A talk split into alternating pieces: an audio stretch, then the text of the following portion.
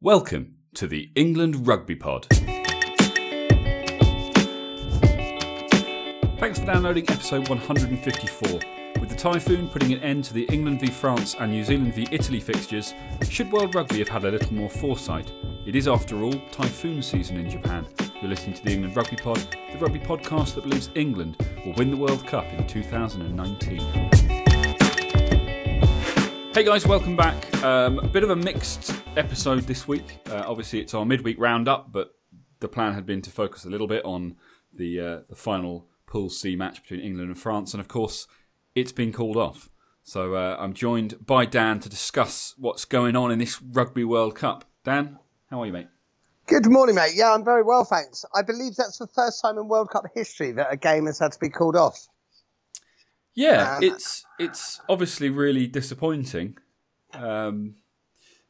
It's left us a little bit flat for this midweek episode. I mean, we're going to have to come up with a plan for what we would have done on Saturday. I'm not quite sure whether we're going to bother. I'm just going to cry into our tea. Yeah. But let's. I mean,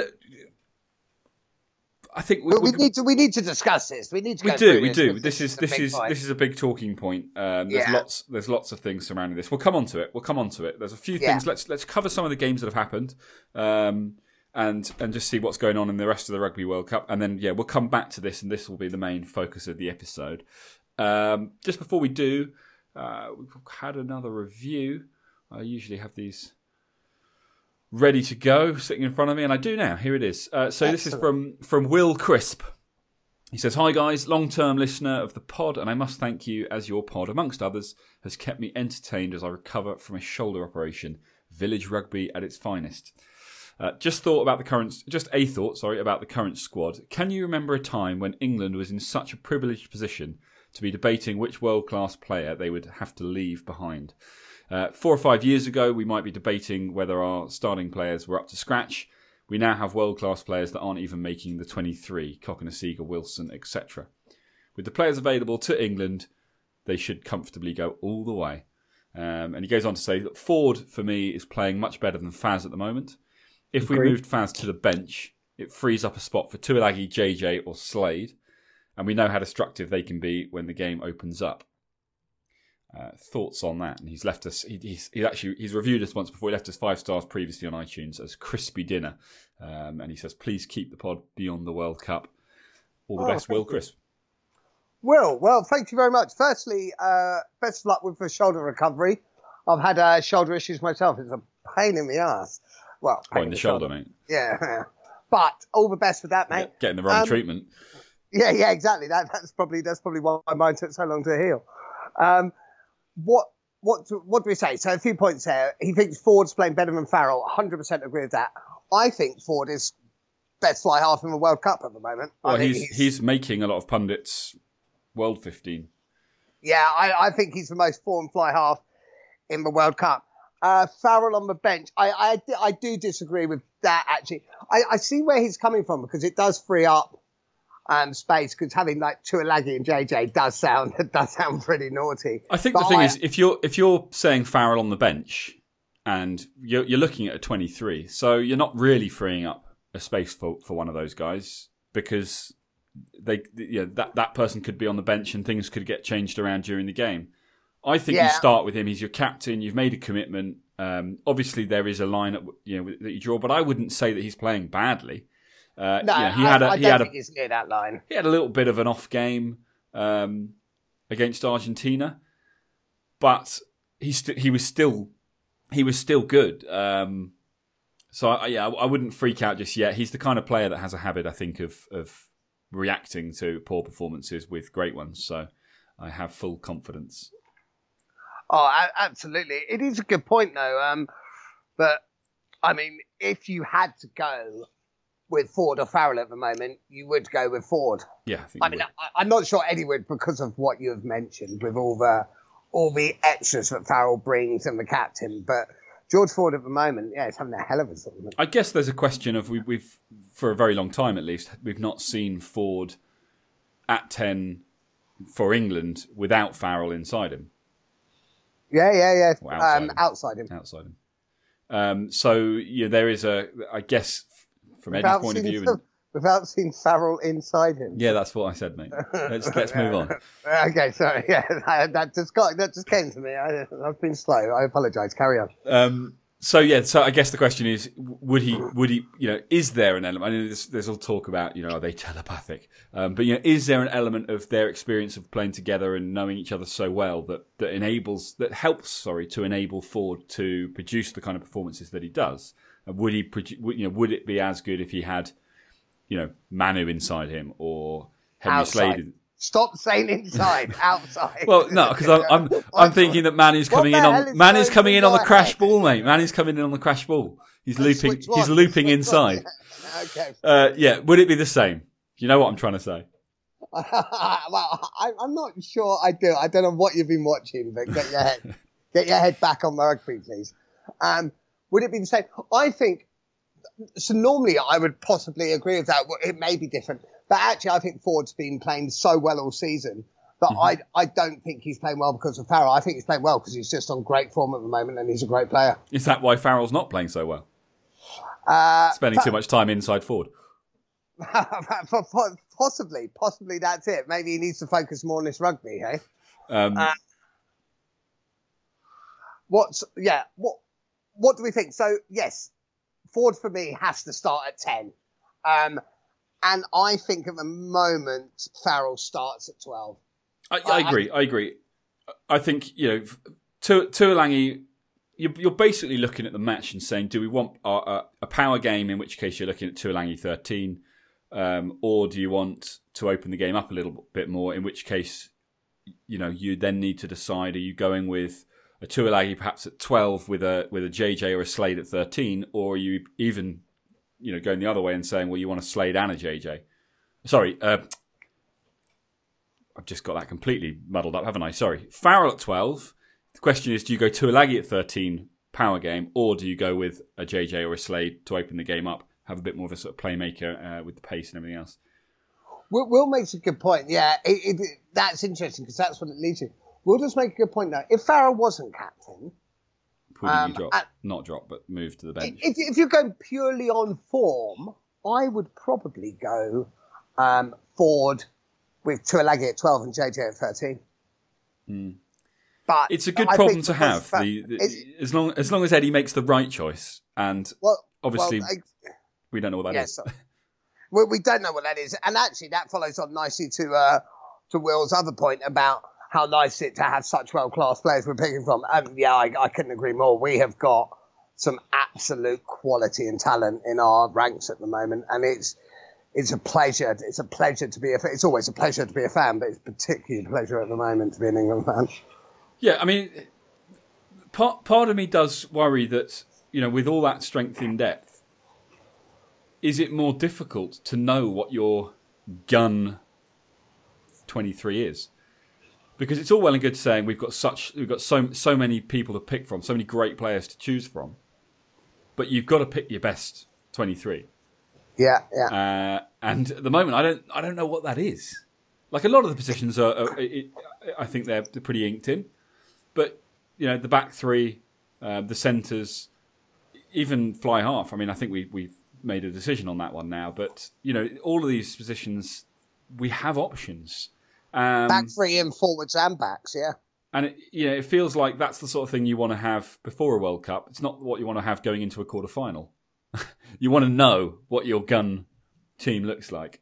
I just can't decide whether having Tuilagi and Cokanasiga on the pitch at the same time is like we had against Ireland, and we saw how devastating that was. Is that you know, peak England, or? Or do we need more? I say more pace. Cokanasiga is apparently the second fastest guy on the pitch, despite being 120 kilos. But do we need more? You know, do we need to have the Watsons and the Mays on the wings, the JJs in the centres, perhaps a Tuilagi in the middle to break defences? But is he as effective? You know, when oppositions are able to double up on him. Yeah, I know what you mean. And second fastest. Do you know what distance that's over? At least 7 or 8 metres. At least seven. No, I imagine 100 metres. There's no way that Big Joe doesn't need a little bit of room just to get up to speed. Well, exactly, because speed, based on a rugby pitch, the most important speed is probably your first 10, 15. Yeah, like a Watson or a JJ. Like a Christian Slade, yeah, exactly, or a Watson, JJ. So it makes it interesting. And everyone always says, oh, it's a great problem to have. I don't think it's always a great problem to have, as for the reasons you just mentioned. Yeah. So it's interesting. But this is why I think Joe Cokanasiga needs to be on the bench, because it gives us that option to change things up if needs be. Even though I don't think he's as good as alternative wingers, and that's where the problem lies. You know, you've got Jack Nowell, you've got Anthony Watson, you've got Johnny May. Already you've got one too many in those three. Then you've got Joe Cokanasiga, so you've now got twice as many people as you want for the wing. You've got Daly at fullback, so you probably need to have Watson involved so that you've got fullback cover. Jack Nowell was looking awesome when he came on. Like, what do you do? Yeah, it's a big one, and unfortunately, we won't be able to debate that team for another week now. I know. Which is a pain in the arse. But before we actually go on to all the England stuff, shall we? Because there's quite a lot to chat about there. Yeah, I mean, there've been some other interesting games this week. So obviously, yeah, since England last played against Argentina at the weekend, Japan beat Samoa 38-19. New Zealand decimated Namibia, not surprisingly, 71-9. Did you watch that game? Though? Yeah. To be fair, Namibia looked, you know, they looked great for half an hour. Didn't they? Well, they were in it. It was about 12-9. I think they even took the lead, didn't they? I think there was 10-9 at one point. 10-9, but for a good sort of 30 minutes, and then New Zealand basically had won the game in the last 10 minutes of the first half, which is fair enough. And then obviously closed it out all throughout the second half, and 71-9 the end result there. Yeah, I mean, no surprises. Expected. France Tonga. Now this was a really interesting one. Obviously, at this point we were thinking we've got France in. A week, just under a week. Could Tonga do something? I mean, Tonga against Argentina, I thought were unlucky. They made some really silly errors early on, and they nilled Argentina in the second half. So I thought they were, Tonga lost that rather than getting beaten. It was always going to be an interesting one when you consider that France probably should have lost to Argentina, but for that offside call. And it didn't disappoint. Well, also, France-Tonga, that's interesting. Had France lost to Tonga, both France and Argentina would be on 11 points. And France would be going through, but would be going through based on a match cancellation. Yeah. So that's this is where the sort of cancellation be. I mean, that's not the reality, so let's not go down that route too much. But France-Tonga... France, you and I chatted about this the other day at quite a lot of length, didn't we? And we can go through it now because it's not obviously going to be part of a match day chat. Everyone, when we were saying which France will turn up, at the moment there is only one France, and they're not great. Yeah, I'm gonna bring back the which France will turn up debate because obviously their next game is looking likely to be against Wales. Yeah, and they've got quite good history against Wales. Yeah, really good history, mate. So, I reckon France are turning up for that one. You're right. It's the whole kind of cliched which France are going to turn up debate is, I think, it's not what it used to be. It's all well and good to look at the team sheet and say these guys as individuals are great. And they show that. They show that they've shown that all throughout this World Cup. Individually, they can have these little moments of genius, but they last like 2 minutes. It's like Fiji, isn't it? Fiji, and then it's all over. Player for player, Fiji are one of the best in the world, easily. Some of their players are unreal. But if it doesn't count as a 15, I guess that doesn't really matter. Well, yeah. I mean, I think the problem is that, the France that turns up and absolutely decimates an opposition is a France that has a huge number of individual moments because they don't seem to be able to string together, what tends to be necessary to work your way through, the pools and then the knockout stages of a World Cup. And I think England probably would have gone with a relative second team out of the 31, and I think they probably still would have beaten France, and I would have banked on a bonus point again. I just don't think that France offered enough opposition. But you know, we'll see what happens when they play Wales. But I suspect Wales are going to get a fairly easy ride through the quarterfinals as a result. Yeah, I suspect you're probably right. I mean, France against Tonga was pretty poor. But then saying Wales needs to ride through, Fiji gave Wales a scare, didn't they? Oh, well, yes. They certainly did. To start. I called this early on, and I said, you know, watch Fiji. Because the trouble is, Fiji let themselves down when they decided to play a second team against Uruguay. And then, you know, had that sort of brain fart match where everything went wrong, and you know they thought they'd won it in the first 5 minutes and went to sleep. If they'd won that yesterday would have been very interesting.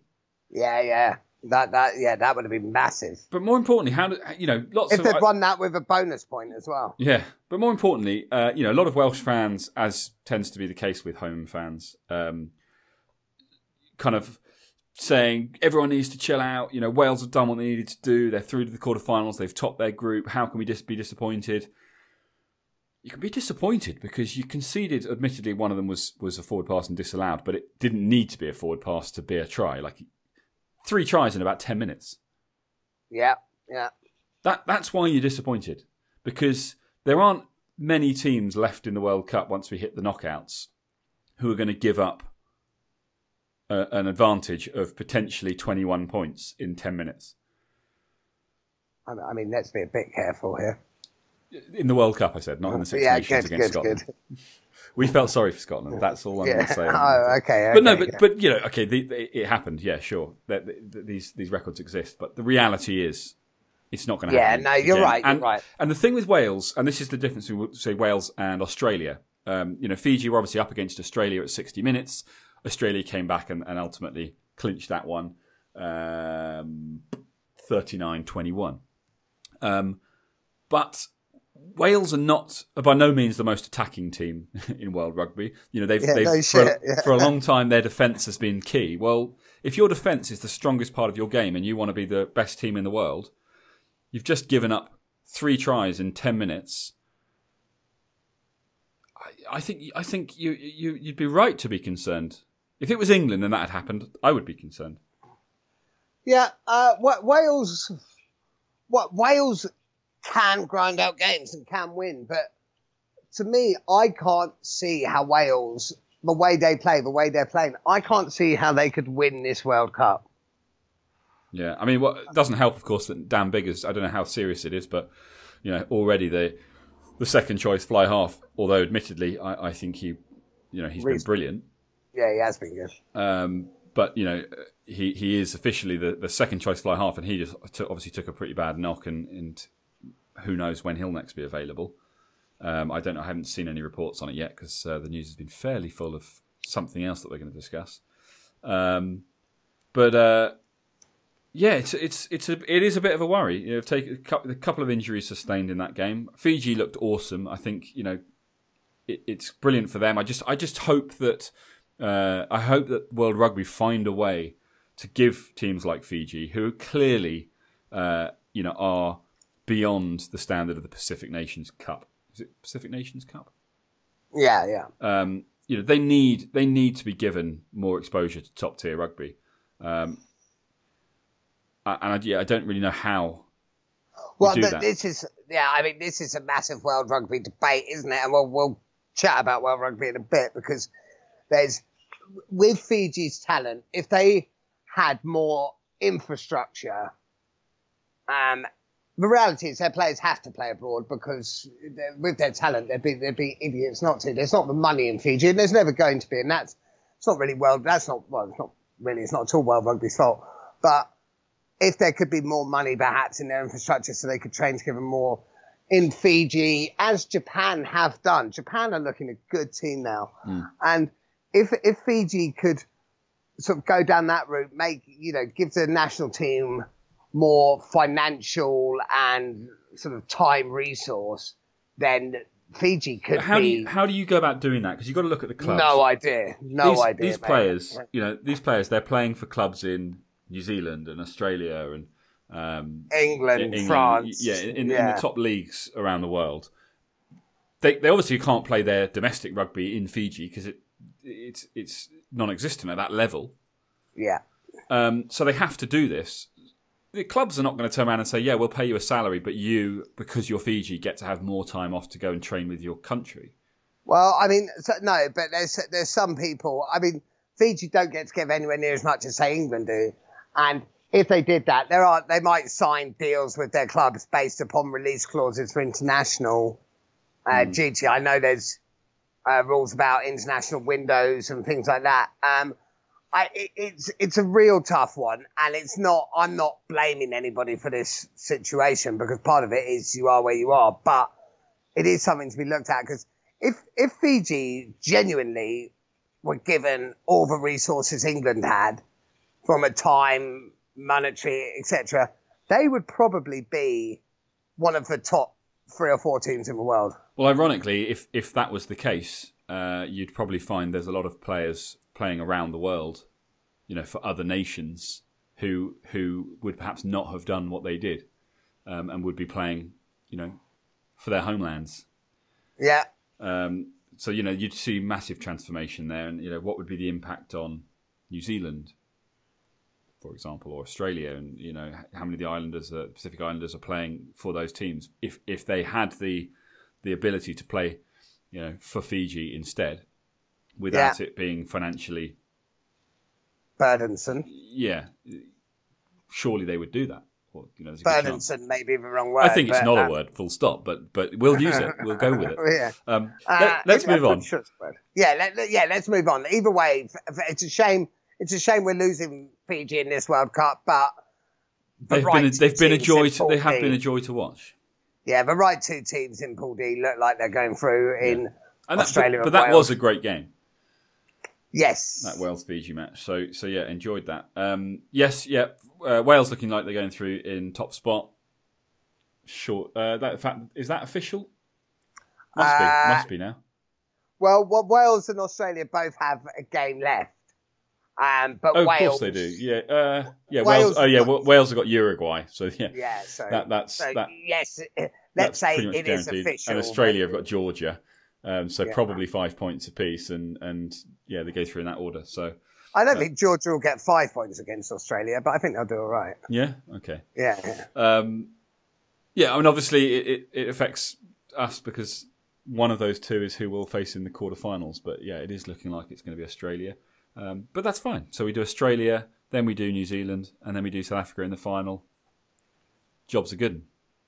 Yes. Yeah. More interestingly, I think, is Scotland against Japan, because that is huge in terms of group. Are they Pool A? Yeah, yeah. And so this is where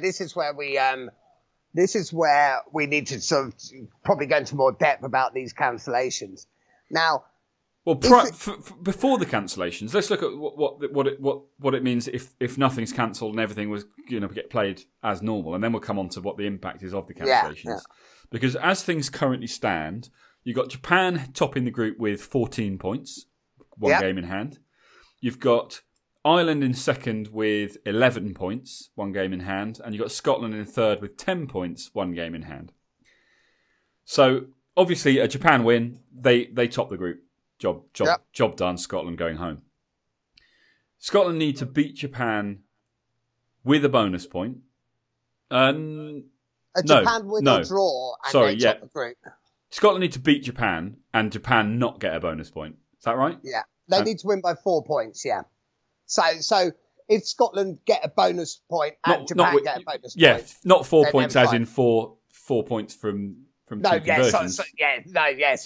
4 points as in Scotland need to get 4 points more out of the game in Japan. Yeah. So a win is enough as long as it's by more than 7. Yeah. Or a bonus point win, and Japan not get a losing bonus point and a 4-try bonus. Yeah, exactly. Yeah. It's a big ask, especially when probably the more important question for Scotland is how do we not lose?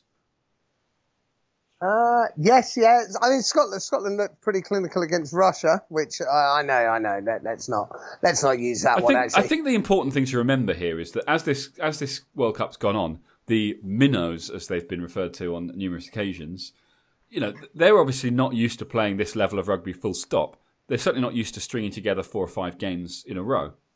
So inevitably, you've got someone like a Russia who comes along, you know, massive underdog, Japan in the opening game. They put up a bit of a fight for the first sort of 20, 30 minutes, but ultimately Japan beaten 30 points to 10. Well, that Russia's never going to be able to put in as big a performance, you know, in the last game of the pool stages 3 weeks later as they have done in the opening game of the World Cup. So I don't think you can look at it and go, well, Japan beat Russia by 20 points, 30 points to 10, but Scotland decimated Russia and therefore Scotland are clearly the stronger side, because I don't think it's apples and apples. Yeah, sure. It's okay. So we've looked at that, and that's the case here. Now, this is where we're going to go into the more political side of rugby, because, you know, both you and I love a political chat. If the match, Scotland-Japan match, is called off, I will feel cheated. I'm not a Scotland fan. I'm not a Japan fan. In actual fact, I kind of want Japan to win and top the group. But could you imagine being a Scottish player? You're one World Cup, you're one chance. Even for matches called off, even an Italian player against New Zealand, there'll be a lot of players there. It's a one chance play against the consistently over the years best team in the world in a World Cup, and they've been taken away that chance. Now, yes, if it's a complete freak of nature, there's nothing you can do. But October's typhoon season in Japan, have World Rugby, and don't get me wrong here, let me be clear here first. I think Japan have put on a great tournament. I love the fact it's gone somewhere different. But have World Rugby screwed up by putting the World Cup in a country in typhoon season? It's a difficult one because it's typhoon season every year, so. You know, Japan is able to deal with it. Have they screwed up? I mean, what are the alternatives? Because you can't suddenly just have a World Cup at a completely different time of year. Well, exactly. So that would be an alternative. But like you say, you can't really do that. Or could the alternative be actually build in an extra week for the World Cup and say, look, there might be a typhoon, so there's a week between perhaps the final pool game and the quarterfinals, which, yes, is a bit more painful. But so if a match is called off, you have that extra week to replay those games. Yeah, maybe. I think one of the things that people have been saying on Twitter is, you know, why, as you pointed out, you know, they're aware that there was always a possibility to the point that they actually put out guidelines as to what would happen in the event of a game being called off. So it was already, you know, they were aware there was a possibility of this, and obviously, you know, quietly hoping that it wouldn't come to it. You look at the route that the typhoon is going to take, and it kind of, you know, stretches along the eastern coast. Surely, with the amount of warning that we've got, you know, we've had the best part of a week where we've thought this might happen. Surely you could have put contingencies in place to say, look, in the event that this happens, we're going to fly the teams somewhere else. Doesn't even have to be in Japan. We'll fly them down to New Zealand or somewhere. And if you have to play in an empty stadium, you play in an empty stadium. But you play the game. I think it. Like I'm absolutely. I completely understand that safety comes first, and I think we need to be genuinely concerned. You know, the typhoon that caused England to be delayed for 8 hours or whatever it was when they arrived in Japan, it was 400 kilometres across. This one, 1,400. Jesus Christ. There's the potential for this to be really significant, not just stopping a rugby match from happening, but potentially like the damage that it could cause. You know, this is pretty serious stuff. So, of course, safety first. And it's not just for the players. You know, you've got to think about the fans who are all trying to get to the stadium, the people in the stadium, the people who are working, the you know, the staff, just everyone involved. Also, bear in mind that, you know, public transport and stuff, that's all going to shut down. I mean, it's going to be an absolute nightmare when it hits. So I agree. The right call was to call off the game, but that is the right call. Yeah, but I 100% agree. Knowing that this was a realistic possibility.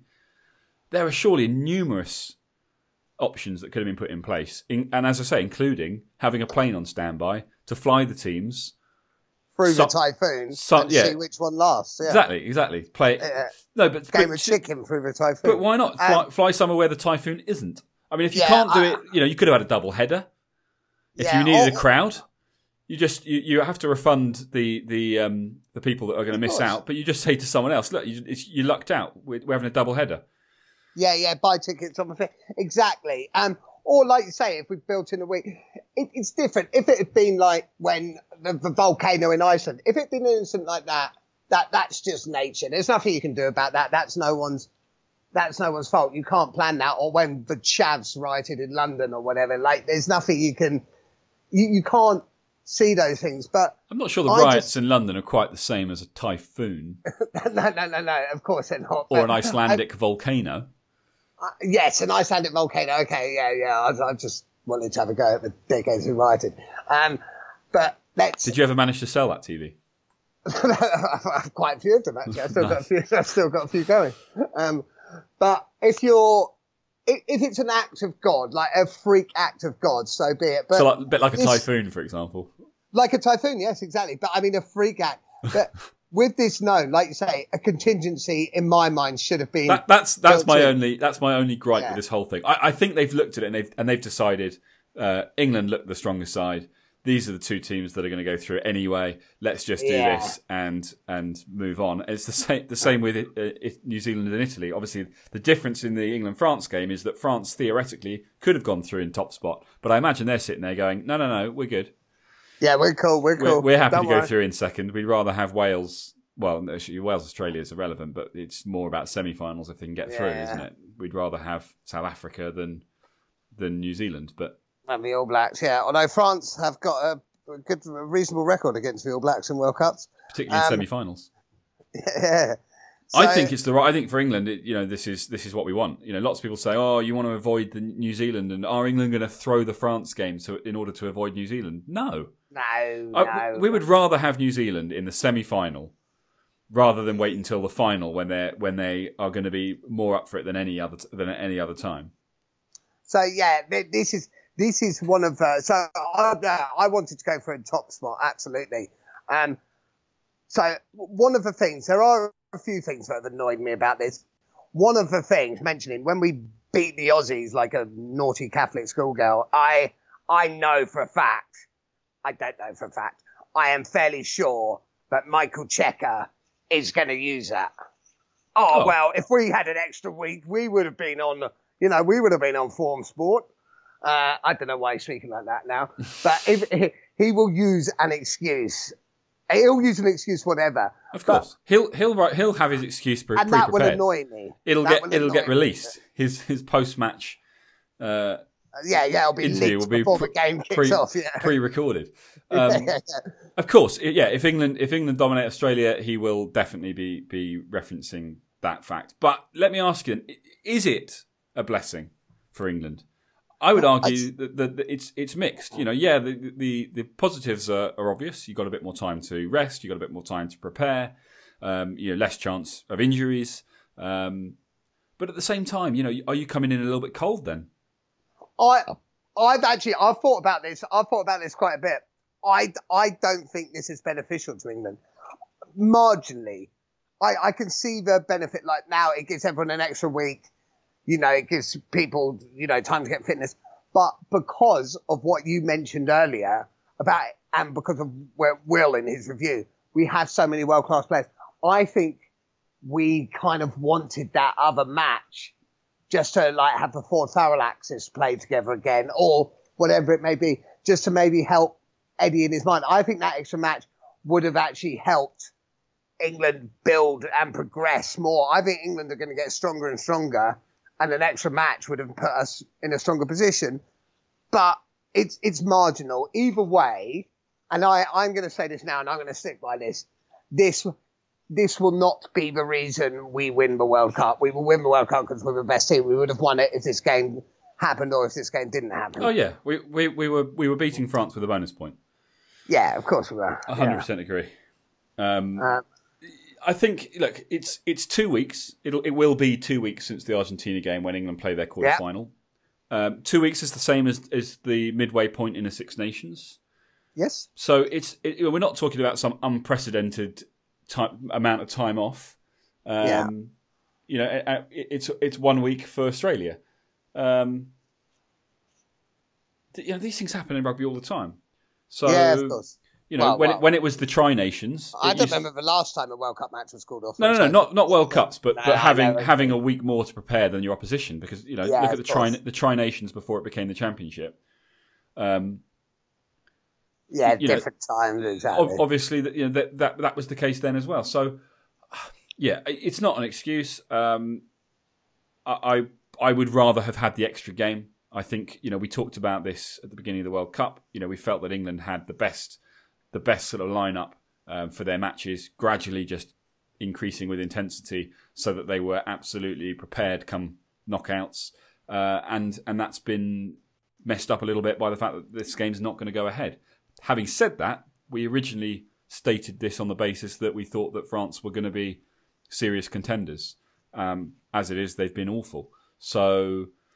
would we have got that next level against them? I don't think so. I think, if anything, Argentina was probably going to be the peak of intensity, and it would have come down a level against France because against Argentina, you know, they were playing for their lives. Yeah. So, yeah. I don't know what the conclusion is there, Dan. It is what it is. It's disappointing as fans because we were obviously looking forward to watching the game, and obviously, you know, it's clearly hugely disappointing for the England Rugby Pod fans who are hoping for a semi-live episode from Andy and Dan. But exactly, and you know, they're not going to get that. But I don't know. Maybe we'll come up with something else. We could maybe do it for the Scotland-Japan game. Yeah, I mean, we won't because I'm not around. But yeah, you know, it's a nice idea. And yeah, I mean, I'm looking. Where are you going? Why? What are you? I'm only going to see my brother, but I'm just not going to be around to record, so I'll watch it at his place. I'll tell your brother to get over himself. Which brother? My older brother. Oh, yeah, definitely tell him to get over himself. He won't be listening. Damn it! But it's. It's a massive shame. And just as a rugby fan, World Cup match or not, I was really, really looking forward to watching England play again. And I feel a bit disheartened. But equally, England have got three matches, three bonus point wins. So I'm still ecstatic about that. What I really hope now, and yes, it's Typhoon, I hope that's the end. No more matches are called off. What does happen in the knockout stages if a match gets... I mean, guessing. I mean, obviously, it has to be rearranged. I'm guessing there are contingencies in place for knockout. And they move the games, and perhaps they go double-header route. But I'm not quite sure how you. I mean, things like if you suddenly move it from one end of Japan to the other, do you transport the fans that have tickets for those games, or do you just delay it and have it in the same place, but just after the. You know, but you've got a week to get it done. I don't really know, to be honest, because you can't say, right, it's the quarterfinals, but we can't play it until Thursday because of this typhoon, and then you've got the semi-final on Saturday, two days later. So I don't know. I'd be very curious to hear what the contingency is, because clearly you can't say it's a draw. Yeah, it's exactly right. And you can't toss a coin for a World Cup game. It's like you say, it would be really interesting to hear what they come up with. I mean, I did read that if in the pool stages, this is not about cancellations, but in terms of who goes through, the kind of the last line of defence, if you like, is world rankings. Is it? So if everything else is tied, and there's quite a few levels, so the chances are pretty slim. But if everything else is tied, then the last sort of level is world ranking. Wow! So can you imagine if they did that for a knockout result? Yeah. That would piss people off, wouldn't it? I mean, could you imagine? The one silver lining in all this, Dan, is that we get to make predictions about England v France, and you know we've not been spot on just yet, but I feel confident about this one. Indeed, so I'm going to go 0-0. 0-0 draw, yeah. 0-0 draw. Obviously, I still think England will win. The unprecedented result, of course, is that Italy have nilled New Zealand. Yeah, first time ever. Well done.